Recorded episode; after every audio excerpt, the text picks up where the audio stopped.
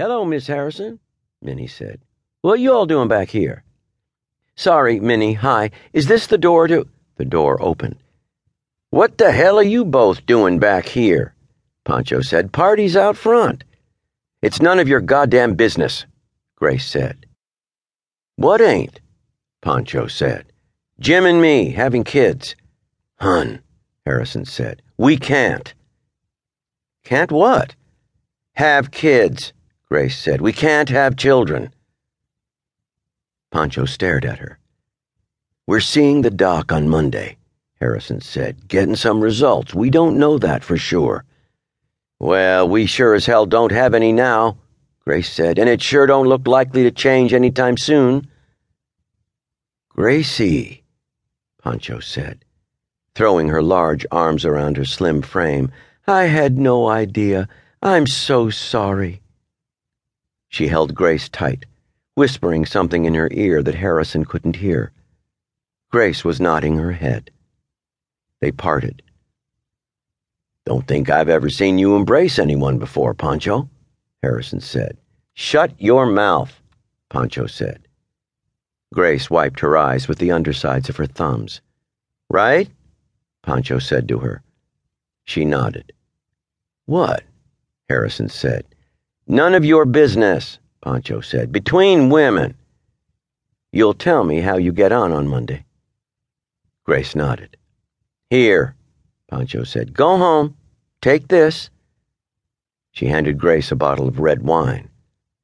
You keep wine back here? Harrison said. Keep that to yourself or I'll break your damn legs, Pancho said. All right, all right, he said. I'll see you. Yes, you will. Night, Minnie, Grace said.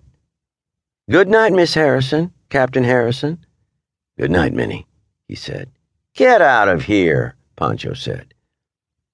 Harrison slipped his hand into his wife's, and they left. She lay in bed on her side, away from him, arm hooked beneath her pillow. The yellow light from the lamp felt warm. He pushed his face into the nape of her neck, hand resting on her belly. Hey, he said. She didn't reply. He kissed her back. He couldn't see her face. Don't do that. What? Stroke my belly. I'm not a genie. I know, he said. She sighed. Wish I was, she said. I know, he said. I'm sorry, she said, and rolled over. Her eyes, narrow and full, flicked up to his. It's okay he said. I just, I know. It'll be all right, he said. She rubbed at a small scar on her forehead, like she always did. Monday, Monday will take care of itself, he said. Okay, she said. Okay, he said. Then, what's the matter? I need to pee she said. He laughed. She slipped out of bed. He sat on the edge and stared into the empty room.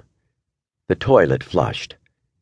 He unbuttoned his shirt, pulled off his clothes, and got back into bed. Not the eye mask, he said as she got back in. It's too damn bright in here with a full moon, she said. You a werewolf? Werewolves change shape with the full moon, she said, not have a hard time sleeping. You look like a giant fly. Come here and kiss me, she said, lying down. No way. Come on. I don't want to kiss an insect. She sought him out, buzzing through her teeth. He laughed. She climbed on top of him. There you are, she said. Get off, he said, laughing. No, get off. Never. She stuck out her tongue and moved it toward him. This is getting weird, he said. She took off the mask. That's better, he said. She bent down and kissed him, and he turned her gently beneath him. Oh, now you want some?